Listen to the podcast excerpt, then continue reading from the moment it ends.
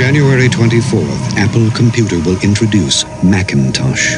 And you'll see why 1984 won't be like 1984. Hello and welcome to this preview episode for this year's summer series of Egg Timer Philosophy. I'm your host, Eric Roark, and after a lot of back and forth with myself on picking a topic for the series, I settled on four episodes covering the major philosophical themes in George Orwell's 1948 classic, 1984.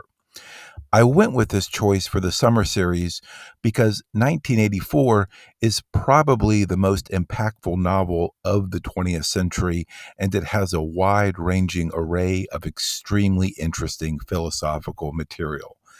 I also suspect that many of my listeners have already read the book or have it on their reading list. The book is now over 70 years old, but at times it still can be found among the top of Amazon's best selling book list. And its impact on popular culture, with lines such as, Big Brother is watching you, has been monumental, especially among works of fiction. Orwell's creation is a couple hundred pages of hard hitting dystopian literature that has inspired dozens of popular authors, including Margaret Atwood, who is best known for her dystopian work, The Handmaid's Tale.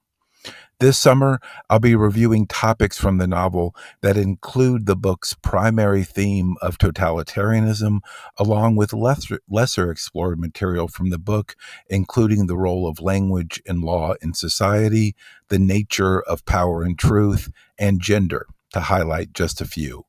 My plan is to release the first episode on Wednesday, June 28th the second on Wednesday, July 12th, the third on Wednesday, July 26th, and the final episode of the summer series on Wednesday, August 9th. There are a lot of used copies of 1984 out there, but I'm also going to be including a link to a free digital copy in this episode's description. As you're listening along this summer, send me over any questions or comments that you have. And if I can work them into an episode of the summer, over the summer, I'd be glad to do so. All right, that's it for now. Dust off your copy of 1984 and join me back on June 28th for a philosophical discussion covering the first quarter of the book. Until then, as always, wishing you good philosophical vibes.